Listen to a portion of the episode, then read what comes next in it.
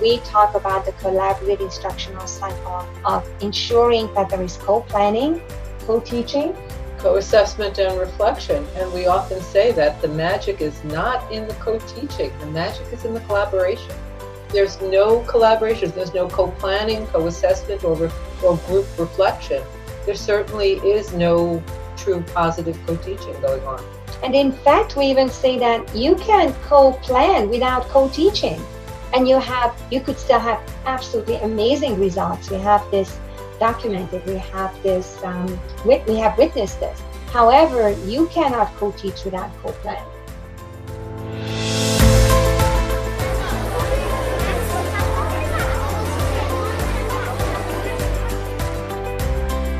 Welcome to Highest Aspirations, an education podcast that explores the world of English language learners and how we can make a greater impact. Each episode, we bring you voices from across the ELL community to discuss the issues that matter most. Highest Aspirations is brought to you by Elevation Education, your partner for ELL program management and instruction.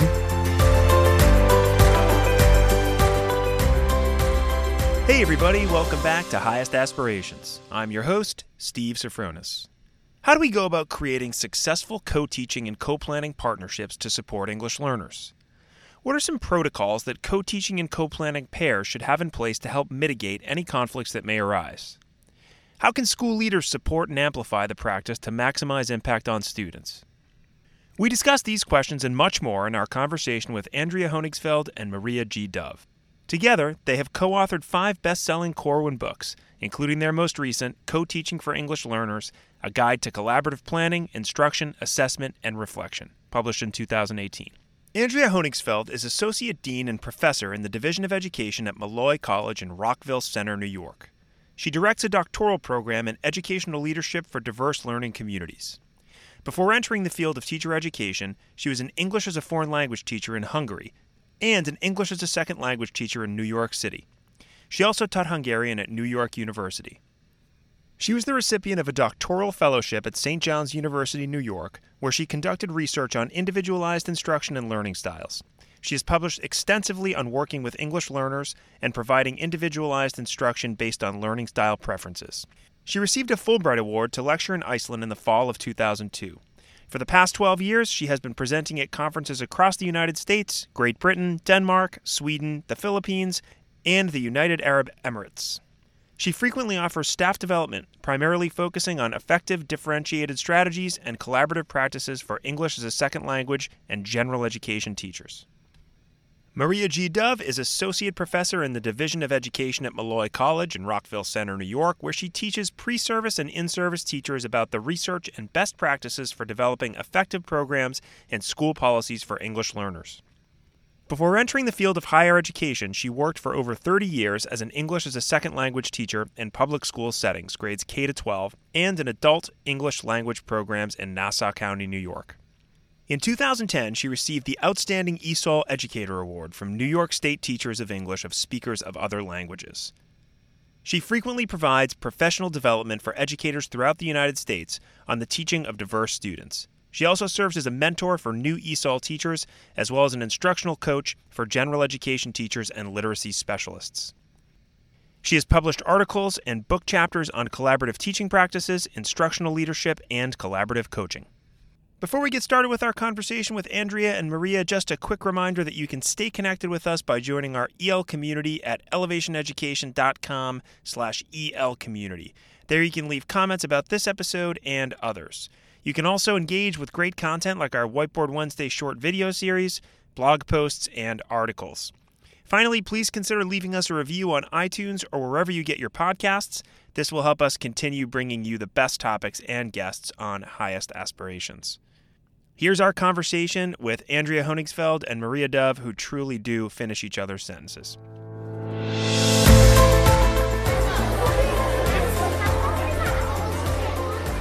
Andrea Honigsfeld and Maria Dove, thank you so much for joining us on Highest Aspirations. It's a pleasure to be here. It's wonderful to be selected for this interview. We're really excited to speak with you. Yeah, as we were talking before we clicked the record button here, I had said that you've been on on my list for quite a while, so I'm also excited to to have you on. Um, and so I, I want to start by sort of recognizing and, and applauding the fact that the two of you have nurtured a successful professional relationship around building successful co teaching relationships for over a decade. And I think that's relevant to our conversation. So, what can you share with listeners from your own experience about what it takes to sustain this kind of collaborative relationship um, over a significant amount of time? That's a wonderful question. So, this is Andrea. I still remember the day that I met Maria now, actually, probably a decade and a half ago. Yes. We didn't start collaborating right away. But when you connect with somebody because you have similar ideas and a shared philosophy around supporting English learners or any other uh, pedagogical um, dimensions, I think you immediately have that professional relationship starting to grow. I think also we never assumed what the other thought. We always had very detailed and honest conversations. So even though we we could say we hit it off or we clicked with a lot of our philosophies about teaching English learners, I think it was a matter of truly investigating each other's thoughts about and, and that's how we really that's like true collaboration the idea that it truly grew from our individual ideas. And of course we're also both very similar and very different. Uh, maria likes to say that you are the uh, big picture yes. thinker, and I'm the more analytical taskmaster type of collaborator. so we complement each other. Absolutely. I come up with these big ideas, and Andrea uh, just sits down very shortly thereafter and puts it together in an outline, and then we go to work. Yeah. I'm sure there are a lot of people listening that kind of wish that they had one or the other, either a big picture person or a person to actually get those done. With me, I think it would probably be I definitely look at myself a big as a big picture thinker, but sometimes actually sitting down and getting the work done, I could really use uh, I guess an Andrea to, to help me do that. so if you're ever looking for anything to do, I have plenty of uh, plenty of ideas, big ideas. well, sometimes we do joke that I cheat on Maria and I collaborate with other people too, but so does she. So yet, because it's an open relationship, again, we continue with that metaphor. Our collaboration just gets stronger because we have deep respect for each other and each other's time. And we also do other things, but we always circle back to each other and we keep collaborating mm-hmm. on new projects, new uh, books, and so forth. For sure. Yeah. I love the um, the metaphor and the expansion of it. I think that's great. Um, and you know, it, it, it, relies heavily on communication, obviously. And one thing that one of you mentioned was, um, you know, you never assume what the other is thinking, which I think is crucially important, and I think a part of active listening. But I mean, what what communication strategies aside from that would you say are crucial to your relationship, and then expanding it beyond that to uh, to a co-teaching relationship, specifically around um, teaching English learners? That's a, that's a good question. You know, I think there are two parts that we do. One is that we seem to have specific responsibilities that we continue to do, like, and then the other is there are responsibilities that are flexible, so that Andrea is one in which, you know, with her analytical uh, abilities, she's good with setting dates and times and meetings and she paces our presentations when we work together and i tend to do a lot of the technological um, things that we present mm-hmm. and, uh, however when we're co-teaching like just with this particular interview as well we are very flexible as to who's going to say what and when and where which I love as well. And again, before we recorded, giving people a little, uh, little inside um, information. I mean, I always ask folks if you know, do, do you, how structured do you want this to be? And you were both like, no, we're just it's organically is fine, which I think is great. That works for me as well.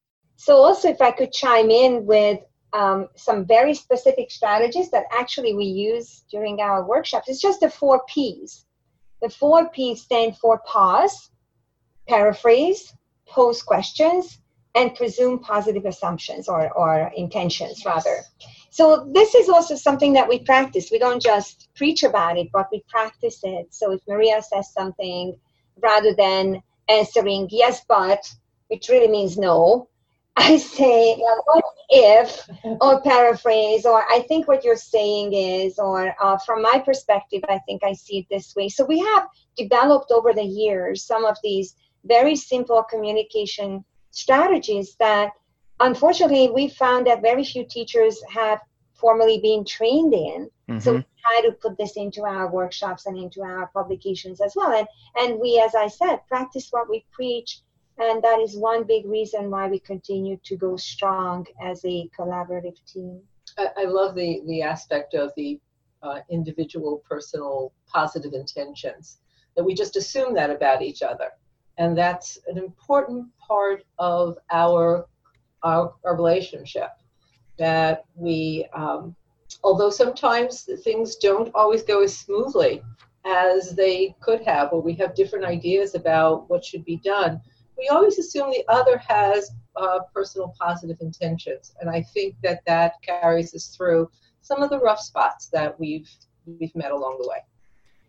Yeah, and I feel like that's where people, both in personal relationships, professional relationships, teaching everywhere, eh, can can tend to stumble. I feel like that's a crucial part of that. And just to kind of, you know, review what you said, it was pause, paraphrase, pose a question, and then presume positive intentions. But without presuming positive intentions, it can become, I suppose, um, more sort of driven by uh, is this person really up to? Is this person doing something that is not what I want to do or in the right sort of dimensions of, of what my plan is. So I think that must be a crucial part of that. Would you agree with that? Absolutely. And one more P that is not part of our four Ps is power struggles. Yeah. avoid that. that is not one of our strategies. That's actually something that um, uh, Maria likes to say we leave our egos at the door. Yep. We're, we're together. It's not about me. It's not about you. It's us. It's how can we work together? How can we do better together for other people? Yeah, for sure. And I mean, this is a really kind of, I love that this is an, a, a sort of an overarching um, model that you can use, the four P's, and something that you can remember. And I think it's kind of must take a lot of practice and discipline to use all the time, but it's nice to have. But also, you, from what I've seen and the work that you both have done, is that you, you know you're not shy about saying that co-teaching is not a silver silver bullet, but rather one element of a more complicated formula for success. So, that being said, how do you see co teaching um, connecting to other parts of teaching English learners? Like, what's the um, thing that brings it in and brings it together and makes it an important part of what we're doing when we're educating these students? We have written a great deal about co teaching, and many people get the misconception that we think that co teaching is the best way or the only way our ideas about working with um, English learners is that you have to look at each individual student and decide what do they need. Most of the time, co-teaching works very well with the majority of English learners. However, there are instances where students need different types of programs, special attention, uh, those pull-out or standalone classes or small group instruction are very beneficial. So we don't like to say that uh, co-teaching is the only way to go because we know it isn't. We have seen the value of programs that truly determine what individual students' needs are. We're also very mindful of the local variables. We often like to say that it's the farm to table version. The local flavors are very, very important. And I love that. Yes, yes, the logistical differences that we have seen as we have traveled um, over half the country. I think we're counting the states that we have visited professionally, and we're up to 28. Awesome. So teaching is growing and expanding, yet we have never seen two school districts that are identical or two um, philosophies about working with English learners that would be exactly identical. Funding is huge availability of staffing and other resources.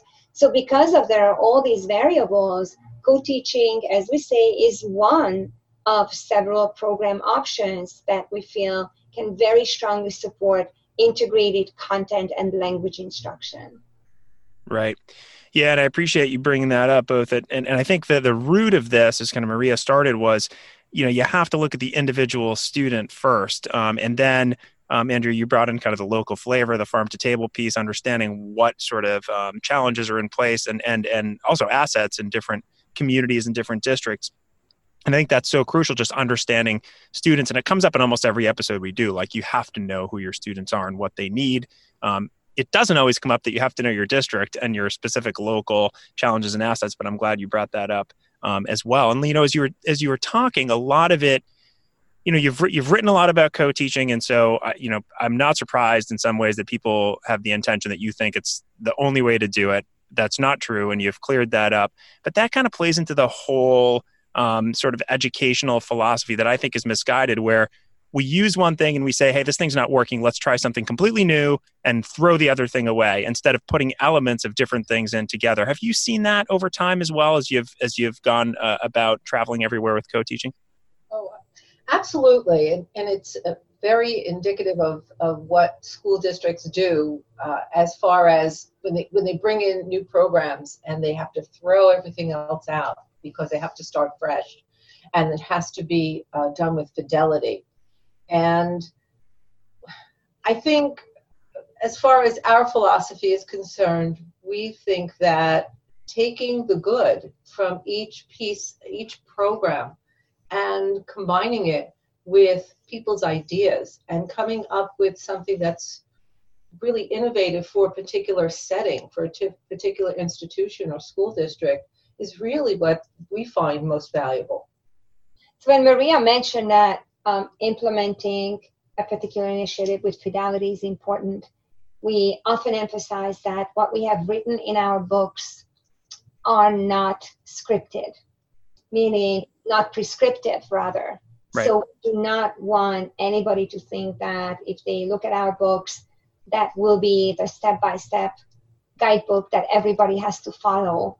In fact, we like to consider our books as um, resources that teachers, educators, administrators can tap into and then create their own version of what we call a collaborative integrated service delivery model. So it's much bigger, it's much, much broader. Co teaching is just one part of it. When they ask, when anybody asks us, so what do we mean by implementing with fidelity? We talk about the collaborative instructional cycle of ensuring that there is co planning, co teaching, co-assessment and reflection and we often say that the magic is not in the co-teaching the magic is in the collaboration yeah there's no collaboration there's no co-planning co-assessment or ref- or group reflection there certainly is no true positive co-teaching going on and in fact we even say that you can co-plan without co-teaching and you have you could still have absolutely amazing results we have this documented. We have this, um, we have witnessed this. However, you cannot co-teach without co-plan. Yeah. It's funny. I've definitely co-planned without co-teaching, and I have very little experience with co-teaching. I taught high school Spanish, so aside from having, um, you know, teachers who were special education teachers in my room at the time, um, when I had students who sort of needed extra services, but there was there was not a whole lot of collaboration going on in there, and it's something that um, that I look back on and I think it was a time issue maybe it was a budget issue maybe it was a maybe maybe we weren't looking close enough at it but i have had very very successful co-planning sessions with with fellow teachers that have resulted in uh, in some really strong gains in my own classes and i know theirs as well. So i totally agree with that. Let's talk a little bit about um, about conflicts that may arise because you know you're dealing with two people who may have different personalities. You may be dealing with someone who's been teaching for a long time and they've never co-taught before and someone who's really eager to do it. What are some of the protocols that schools or individual teachers should have in place to help mitigate these conflicts that arise? And I, am assuming that that uh, that is that presuming best intentions or positive intentions is one of them but what else would you uh, would you put into place there one thing i so appreciate about andrea is that you know we set our due dates and I'm a procrastinator. I, I said it right here and now. I'll, I'll, join that. I'll say that I am too. So you're not alone. However, by the due date, if I say I'm going to get something done, I get it done. Now, Andrea is more of the type of person who works at things and gets things done by working at them consistently. I don't. I delve right in and I will spend hours just focused on one task to get it done. But she trusts me that it's going to get done. If I say it's going to get done, it's going to get done. And I so appreciate that about her, that she is just able to let me be me. And that really prevents a lot of conflicts that might occur. I'd like to just piggyback on that, that I think what Maria is pointing out is that getting to know ourselves and getting to know each other. So allowing time for um, understanding each other's strengths and not weaknesses. We actually never even call it when we do professional development around this topic, but truly allowing the collaborative teachers to share with each other what value they are bringing to the table. So the more you understand your partner, your co-teacher, this also applies, of course, to your personal life. The more you understand where they are coming from, that it's she's not delaying the process to annoy me, which of course I thought initially that she since she knows that I'm a planner and I have things mapped out. This sounds very familiar in my own personal uh, life and family relationship. but I feel like I feel like this podcast episode could could be useful for a wide variety of people. But anyway, continue. Yes, exactly. So we often borrow um, from uh, marriage and family therapy, which actually I'm married to one at home. So my husband is a therapist. Oh, there you go. Yeah, there you go. So you borrow from that field and the wisdom of that field, which is understanding each other, respecting each other's differences, being able to speak from that um, perspective of not just shooting the other person down and this is who I am, this is what I'm doing, but um, having a conversation in which, as we said earlier, the four P's really apply here. So engaging in a dialogue in which Maria says something, I will pause rather than already formulating my answers as she's talking. Mm-hmm. That's something that we actually bring to awareness when we help teachers work through conflicts or difficult relationships. And almost everybody, including us, we all admit to it that often we are already thinking about the next thing we're going to be saying it's so hard. It's so hard not to. It's so it's hard not to. Yes, very hard. But if we are introducing this a technique of asking for paraphrasing, you can't do that because you have to focus on how you're going to paraphrase what the other person is saying. So it shifts the conversation to more active listening, and it uh, asking questions or posing questions also asks asks the other person for clarifications allowing the other person to talk more rather than the first person who might have felt wronged and would want to just really get it out to um, to shift the balance between uh, the two speakers and to really have things out there on the table bring table uh, bring issues on the table and sometimes we say if, if the two um, co-teachers or the two educators can't really resolve their conflicts or their differences. We really hope that the coaches or an administrator in the building or a peer could be the marriage counselor, mm-hmm. could be the mediator who comes into this conversation and tries to put the differences aside and look for commonalities.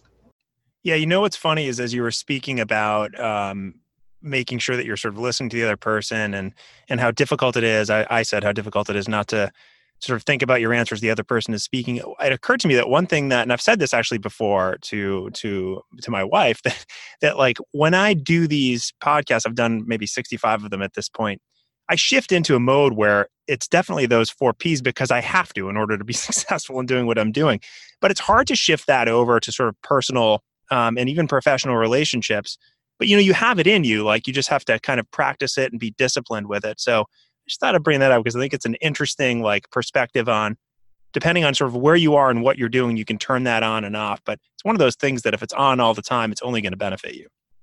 And another very important part of building strong relationships and avoiding or addressing conflicts is to put structures and routines in place. And in our books and of course in our workshops, we talk a lot about that and support teachers with coming up with either a daily routine, a weekly routine, a co planning routine, whatever routine or structure that you can commit to that you negotiate up front and then adjust, of course, if you need to, will help with maybe the daily potential situations for conflict because every day you have to figure out how you're going to collaborate. Instead of having a set routine, which is so much more powerful. Absolutely. I couldn't have said it better. Great. Well, we've talked, I think, a lot about sort of um, nurturing professional relationships. Some of the things you can do to do that, and and and it always it always amazes me. It doesn't surprise me, but it always amazes me how much uh, of what we do as educators is um, just just revolves around establishing relationships, whether it's with students or in this case with co-teachers. I want to shift a little bit more to kind of the logistics of this and sort of what you've noticed based on all your work. And the first question I have about that is you know, this, at least in my mind, and correct me if I'm wrong, but I feel like um, teacher collaboration, co teaching has become a little bit more mainstream. It's a little bit more out there, I think, largely thanks to the work that you and others are doing um, to, to get the word out. But what have you noticed in the field as it's become sort of more popular? Have there been significant changes? Anything to highlight that's worth mentioning? There have been many challenges with co teaching. Uh, in some ways, some teachers still are asked to co-teach with partners. They're assigned partners, but there isn't a lot of time for relationship building or a lot of professional development around that particular activity. And it's a struggle. Uh, someone came to me the other day and said, What do I do? This co teacher I have to co teach with is very traditional, and he's had other co teachers, and what do I do now? And it becomes problematic when you look at the challenges. So, what you have to do is find the common ground. What do you both uh, can begin collaborative conversations about? very often it can just start with classroom management or um, ideas about what to do about a particular uh, aspect of the, the lesson. So you start with something small and build from there so that you aren't always running into roadblocks. Another observation that we have made, I think, in the past few years, especially, is a much stronger focus on academic English.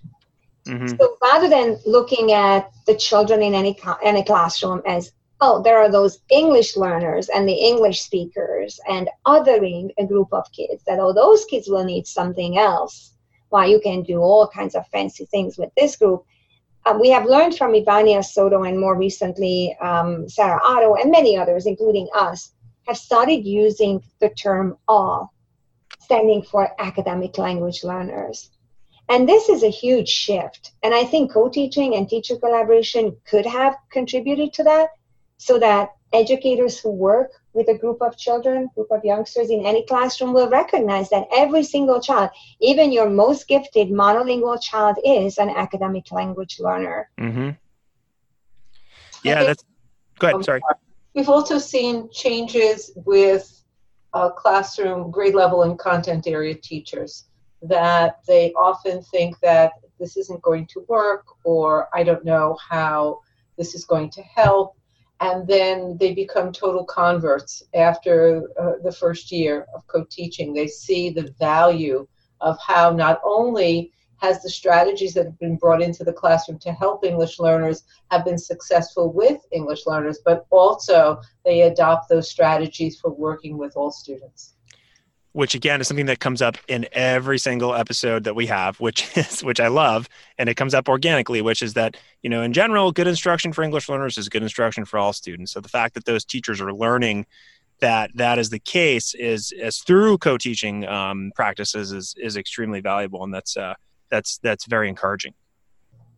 There's yet another very interesting trend that is emerging. I would say it's not yet in every single context that we have an opportunity to work in, but more and more we're asked to also address special education inclusion. I'm seeing that too. Yes, yes. So even though inclusion and co-teaching within the context of special education have been around for over, I think, three decades. Oh, yes um, what has happened in many contexts that we have observed is that the special educator becomes a an assistant. Mm-hmm. Sometimes we hear a highly paid aide or at least that's the role of the special educator.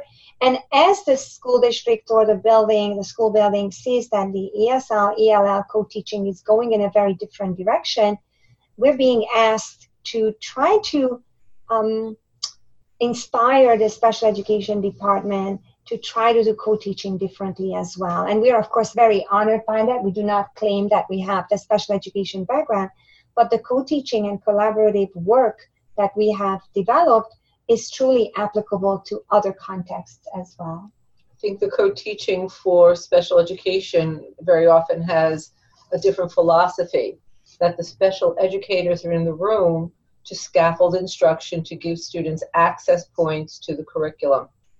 However, in the co taught uh, class with English learners for their benefit, we find that not only is the, uh, the ESL teacher giving access points to the curriculum to the English learners, they are also building language skills. So mm-hmm those essential skills. So it's very different from, you know, the two types of co-teaching are very different. But we can learn a lot from one another for sure. Right. Absolutely. Yes. So you've just outlined some of the challenges, some of the trends, some things that are going well, some things that um, that that we could do better. I think that my main takeaway, and uh, it's not surprising, is that you know one of the biggest challenges is that perhaps there's not enough time for relationship building or quality PD um, with with co-teaching. But I'm curious, you know, given all the challenges and given all the good things that are happening, none of this like like many good you know classroom practices none of them can work really well without leadership without administrators supporting it. So my next question is how can administrators best support the practice of co-teaching for english learners? That's a very big question. Yeah i know. I'm setting you up for a very like you, you can give us the highlights. Yeah, so actually in 2015 we published a book about it because all of our other books and articles seem to have addressed the needs of classroom educators and we kind of got tired of not being able to speak directly to leadership. So we have a leader's guide. And the number one recommendation actually is connected to the number one complaint, which is there's not enough co planning time. Mm-hmm. So we ask administrators to look at the master schedule and actually consider co-planning time, collaboration time, PLC time, whatever local flavor is available for teacher collaboration to be blocked out and to be um, untouchable. The other piece is resources.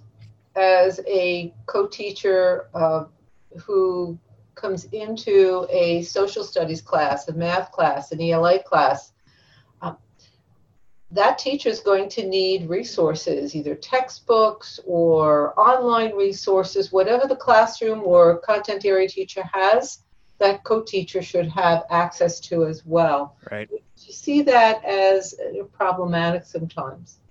Yeah, I've definitely seen that. I've seen both of those things not happening, the co-planning time and then the lack of resources um, and, and, even just understanding the resources and having the time. I guess co-planning is a part of that. If you have time to co-plan, then you have time to understand what the resources are and have a better understanding of what it is that you're trying to do um, in the class. We also very strongly urge um, administrators to be part of the professional development, not just assign the professional learning to the teachers around the practice of co-teaching or collaboration.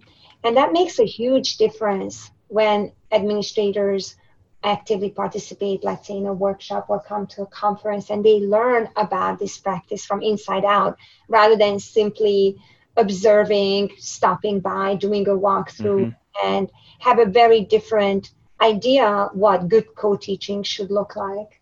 In addition, for the success of co-teaching, administrators should set their expectations to the co-teachers as far as what their jobs are, what they what the administrators expect that each teacher will be doing and also doing those rounds where they're doing those maybe five or ten minute walk-ins where they can observe mm-hmm. where the practice is going on yeah providing a basic structure so that people understand what the expectations are and what needs to be done and in order to do that it's like a cycle right they need to understand what it means which means they need to be involved in the pd so i, I see all these things as being directly related to one another. Not something that's happening everywhere, but uh, but definitely something to um, to shoot for. I have one more sort of topic or question that I'd like to get at, and this is more of like a like a role play situation. I sort of thought before I was speaking with you, I have a lot of experience teaching. Um, I taught high school for 17 years, so I'm I'm gonna I'm gonna try to do a bit of a, a bit of a role play here. We'll see where this goes. So I've just heard everything that you have to say. I've read your books. I'm I'm I'm looking to get into this whole co-teaching thing. I'm a seasoned, relatively successful language arts teacher. I've been teaching in the same school for 22 years and I'm like really comfortable working alone with my students. I love the first day of school. I love getting to know my students. I'm in there with them. That's like the highlight of my day. I go to meetings and that's not what I really want to be doing. I want to be with my kids. And honestly, I find having another teacher in the room uncomfortable and if I'm being honest, sometimes a little threatening but I'm open to learning more about it um, if they could help impact my students. What would you tell me? I've just told you that. I've like I've been totally completely honest. I'm not holding anything back. How would you address somebody like me? Well, first and foremost, I would advise you to find out what the strengths of your co-teacher might be. The strengths that they bring to your class are going to be a benefit to your students. So we, we very rarely know a lot about our colleagues in the building except those that we've made our friends. We know little bits of gossip and, you know, little things that we've heard, but we really don't know them very well. So that would be my second thing, to get to know your co-teacher more on a personal level. Just doesn't have to be that deep, but I think it's important to find sometimes some some personal aspects that you may have in common. I, mean, I used, to joke with Andrea about, uh, you know, if, if I had known some things about her, maybe I wouldn't have wanted to to co-teach with her. But that's what we generally know. Okay, now we have to now kind of qualify that. What are we talking about here? What are those things? Everybody gets some interesting ideas. All right. So Andrea uh, and I used to do a lot of, of work in our in our homes because that's you know that was the spaces that we chose. And she would come to my house. I had two little dogs at the time,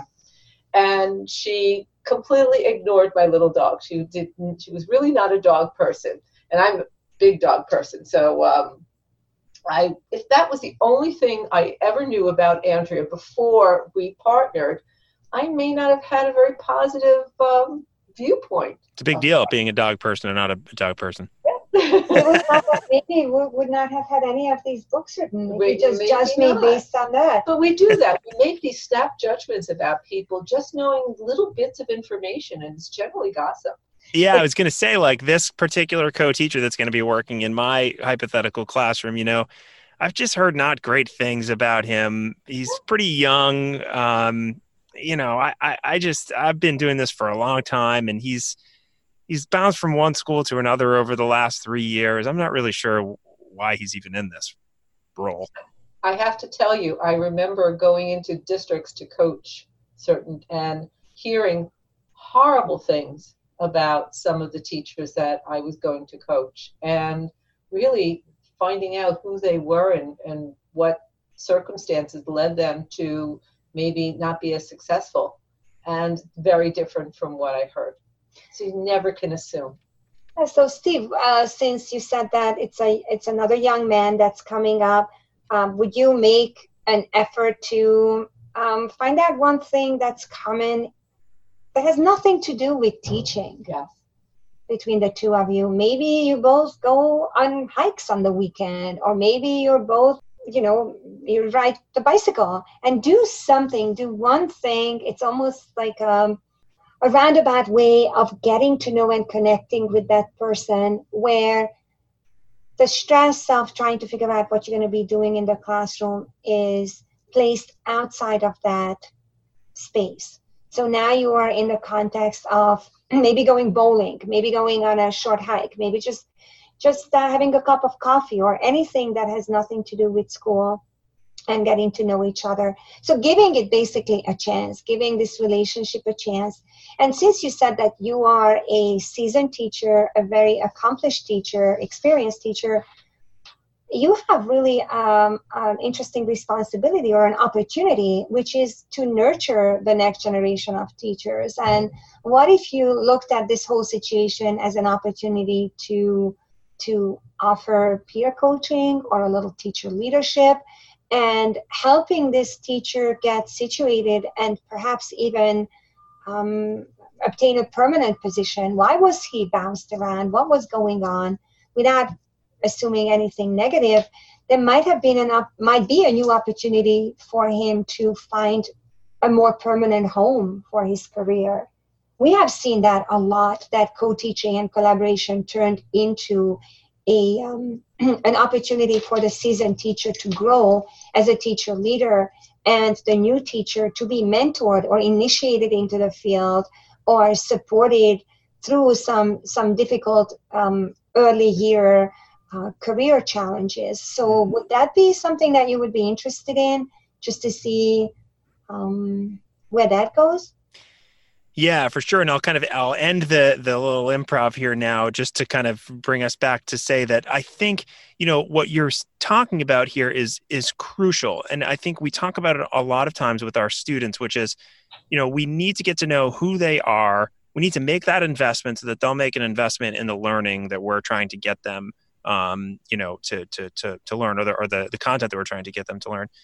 I think it's the same with teachers. you know, if if we get to know each other, and I've seen like as a teacher that those opportunities, you know, sometimes are hard to come by. So you really have to take the initiative to do it yourself. Whereas now, like I'm at Elevation here, and this is a uh, a growing company, kind of a startup culture, and there's so many opportunities for us to get to know one another. Whether it's like at events that we have or these coffee chats that we do, and I just think schools have so much to learn um, about putting things in place, structures in place, so that teachers get to know each other um, better. But your advice is great, and I think like if a school leader uh, at my school had told me that, you know, that's something that I would have definitely thought about and followed. It just wasn't really part of the structure and the day to day protocol of, of where I worked as a teacher unless I initiated that myself. One thing that you said, not to drag this on for forever, but one thing that you said that I appreciated was you know, as somebody who's a seasoned teacher, it is my it is an opportunity, but maybe also a responsibility for me to um, to mentor the next person, even if I'm not specifically, you know, uh, designated as a mentor.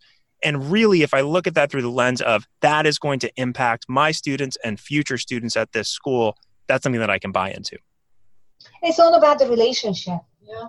Relational trust is something that you earn. It's not given. You don't find it. it we have to work at it.